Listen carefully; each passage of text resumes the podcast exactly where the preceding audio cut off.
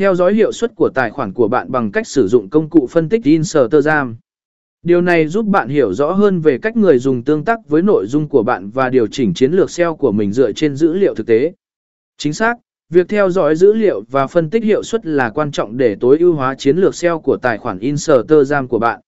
Dưới đây là một số bước cơ bản để bạn có thể thực hiện. Một sử dụng công cụ phân tích Instagram. Instagram cung cấp một bộ công cụ phân tích tích hợp trong ứng dụng.